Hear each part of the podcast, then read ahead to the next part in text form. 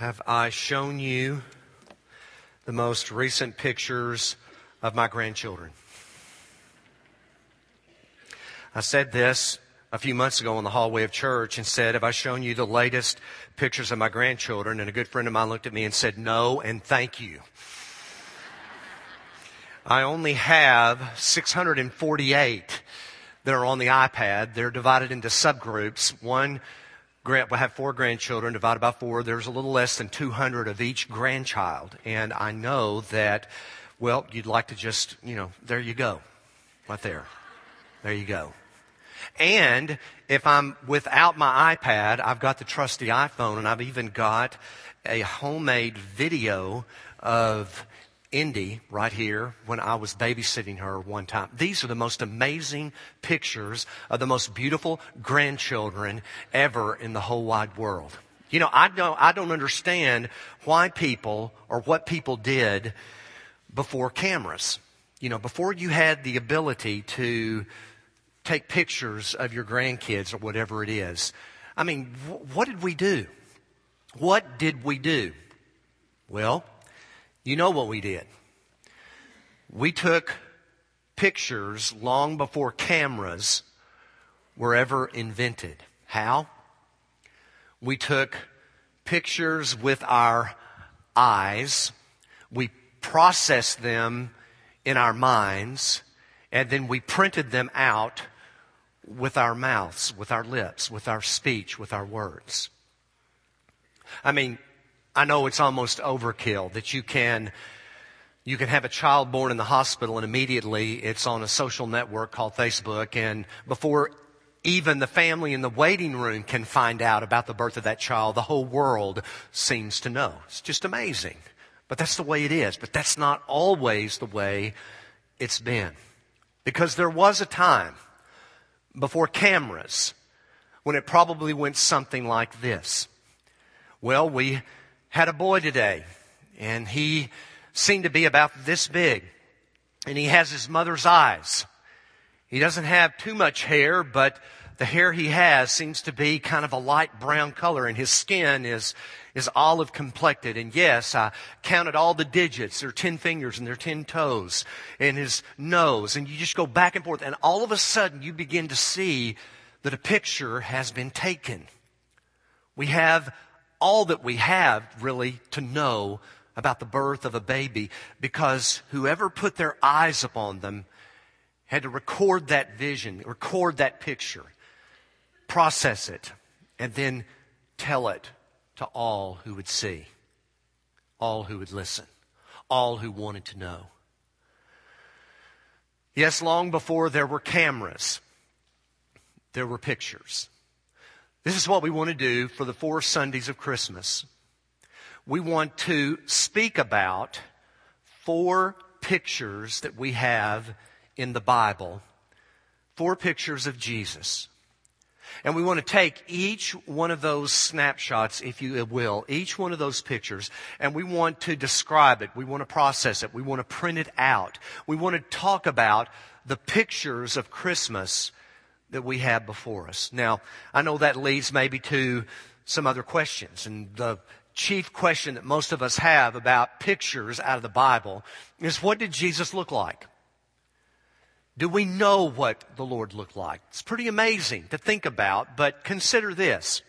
The Bible speaks about several characters, several people throughout the scripture, and we have a physical description to give us some notion of what that person looked like. For instance, we know that Zacchaeus was what? He was short.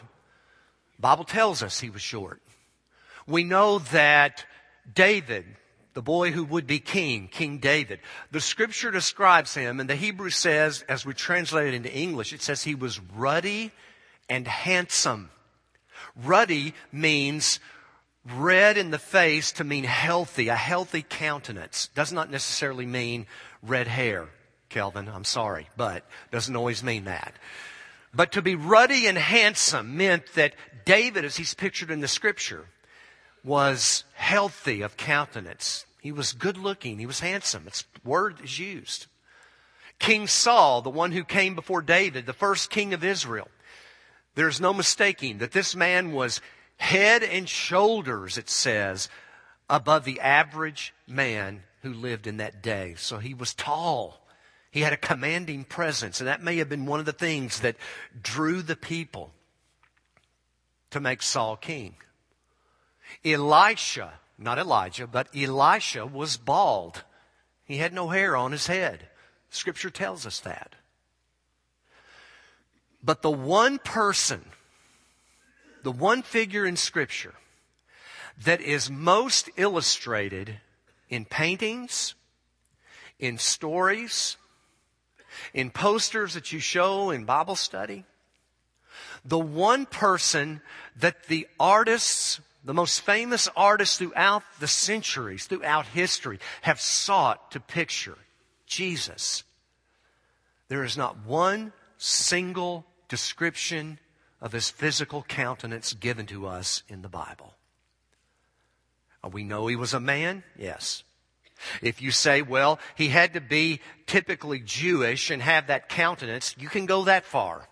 So he was between this height and that height and maybe average build. Other than that, we know nothing. That seems strange to some of us. That we would have the physical description of this prophet or of this Bible character or of this man or this woman given. Enough for us to at least have a mind's eye to begin to take that picture and to do something with it.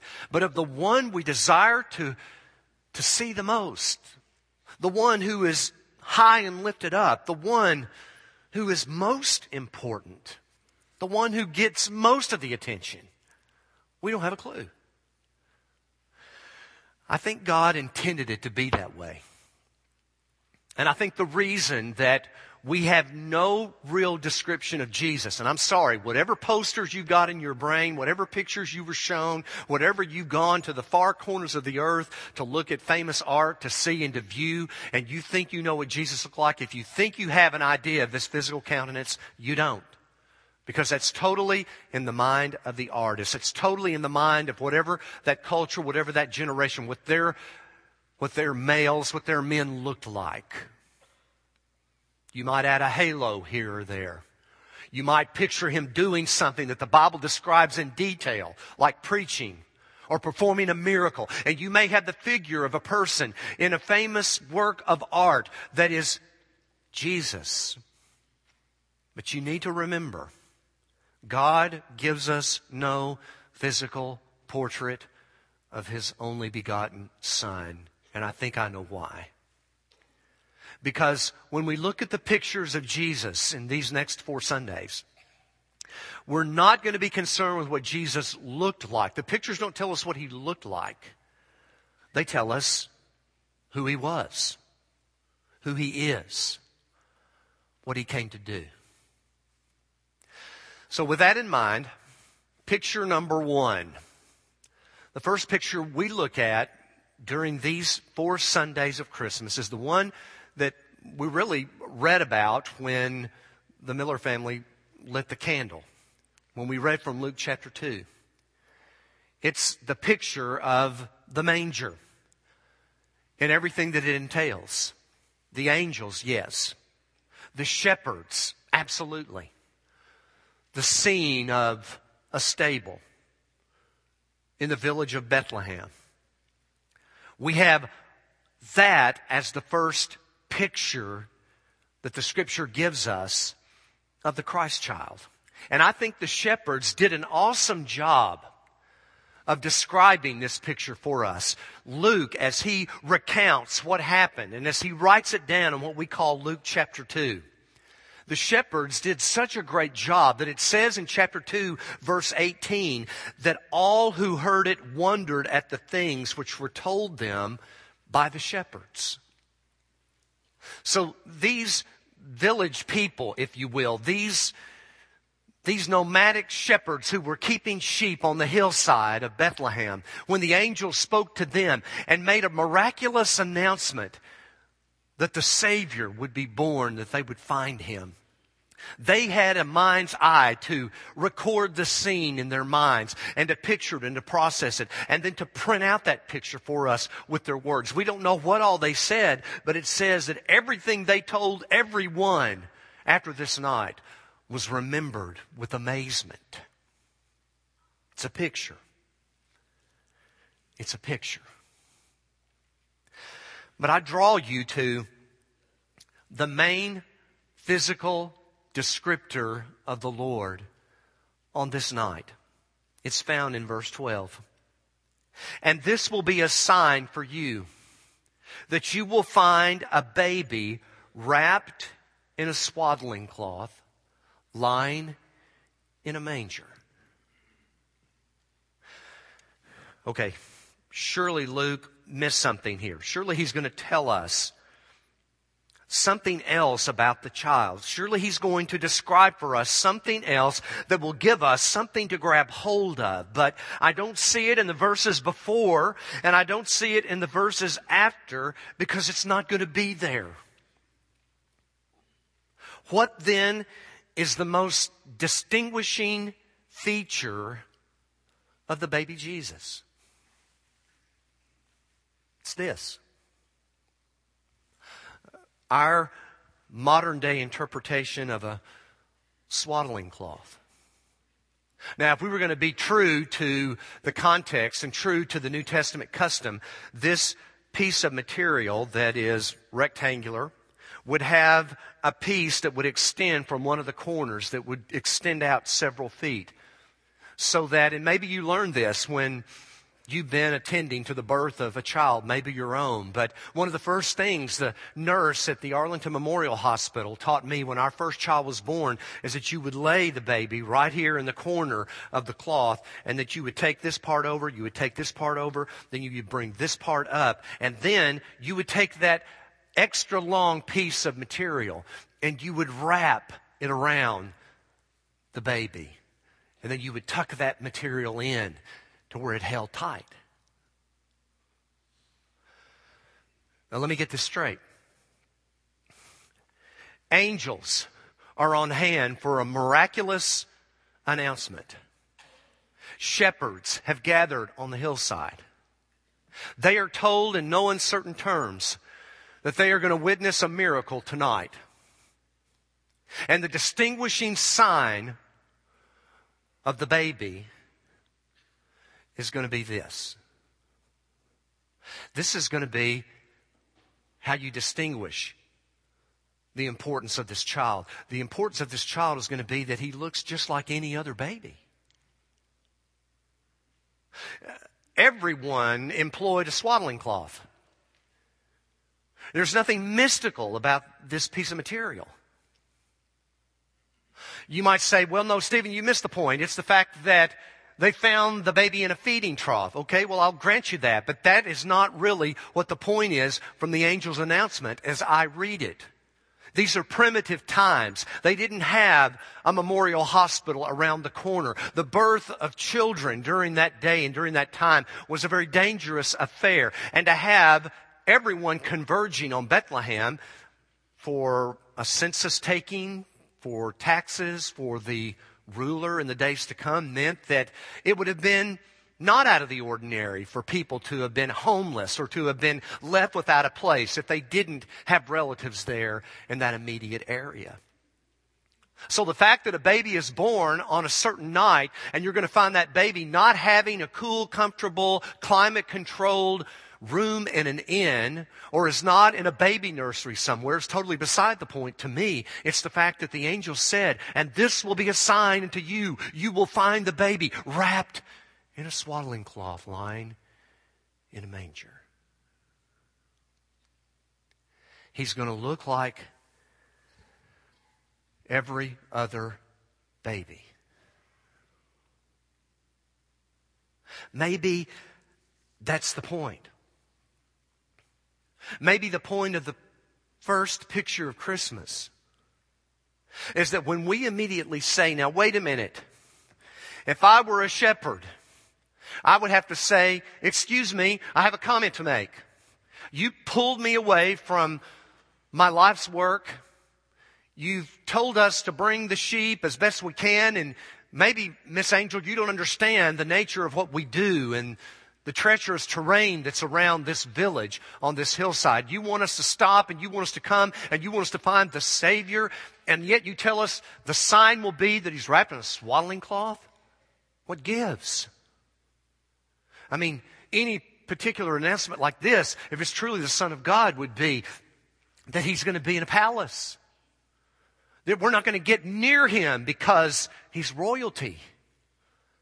That we're not going to even be able to approach where this child is because this child is too important. This child is the King of Kings and the Lord of Lords. And if he truly is who you announce him to be, glory to God in the highest on earth, peace and goodwill toward men. And if this truly is what you say it is, then we don't understand. The picture is distorted. Oh, but don't we see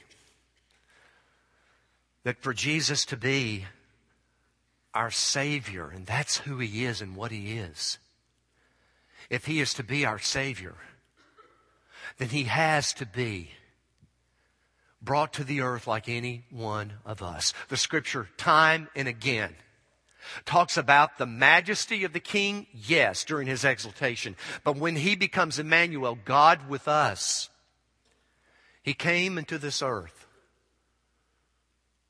Philippians 2 would say, as a bondservant, giving up those godly attributes.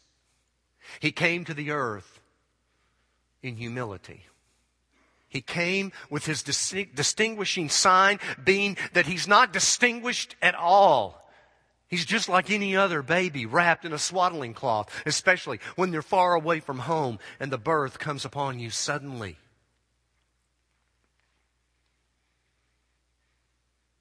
That's who Jesus is. That's what he has done for us. He is the Savior for all of us. And he comes in a miraculous way, absolutely. But he comes to the eyes of men. He comes to the populace, to the people in a way that makes us scratch our heads, in a way that brings us to the point of, yes, what we need indeed is a Savior. Now, maybe I need to apologize to some of you because you said, okay, there you go, Stephen. You've taken all the, the fun out of it.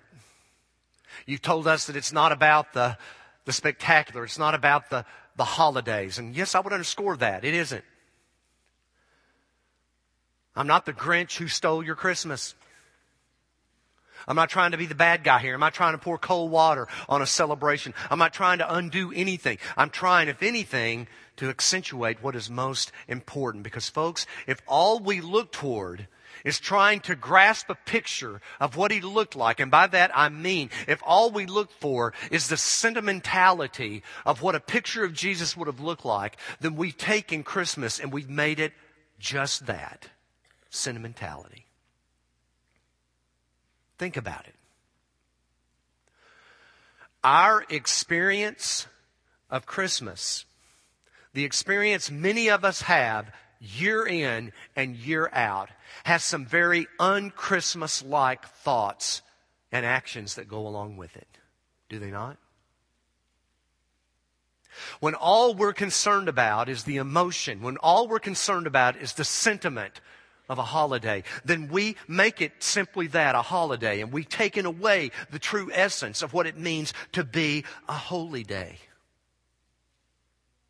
Can't you see that? We can't afford to lose Christmas in the cards and in the pictures and in the gifts and in the family gatherings and in the special foods and everything that it might be. We can't afford to toss Christmas aside for the sentimentality of a holiday, but that's all it is for many of us. It's regrets over a Christmas that was back then that isn't going to be anymore. It's wondering it's searching for that emotional feeling to fill a void that an emotional feeling cannot fill. But it's when we see Jesus for who he was, for who he is. And we see ourselves as sinners who need saving. As we see Jesus as the one who can take whatever it is that has robbed Christmas of what it truly should be in our hearts, and He is the only one who can bring it back to us, and that is by reminding us that He has brought us out of darkness into light. Then we begin to see the picture come into focus. Then we begin to see Jesus for who He is. Not what He looked like but the Savior of us all.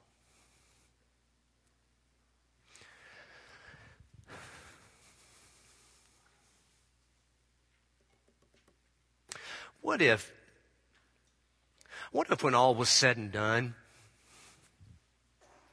the shepherds left that scene that night and announced to everyone, Boy, we saw the cutest baby boy. Or what if those magi, be them three kings or however many there were, what if they chose to send an announcement of congratulations to Mary and Joseph instead of spending the time traveling and searching and following that star and bearing their gifts? You see, Christmas would have been just another sentiment, just another holiday it wouldn't have changed anyone or anything.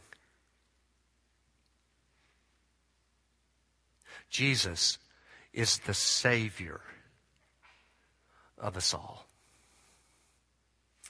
Father, thank you for this day. Thank you for the opportunity to approach you through your word, to take a hint from Scripture that we need to take your word for what it is, not add to it.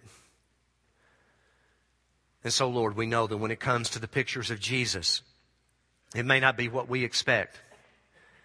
It may not be to a grandparent's liking. But Lord, we find in the description of Jesus' birth the true picture of who he is today, who he was then, who he will always be, our Savior. So, Father, I pray that in these days, that it not be just another holiday season, but it be truly days that are holy and set apart with our focus completely upon you. It's in the name of Jesus we offer these prayers. Amen. So, what do we do with a picture that may seem incomplete to some of us today? Well, we make choices and we make decisions. We offer an invitation at this portion of our service today where we want to ask you to make a commitment. For it could well be that there is someone in this very room and you have never said yes to the claims of Jesus upon your life. You have never moved from being lost to being found. You have never faced your sin and said, I need a Savior. I want to invite you to come in just a moment. There are going to be ministers and deacons waiting here in the front to receive you to pray with you.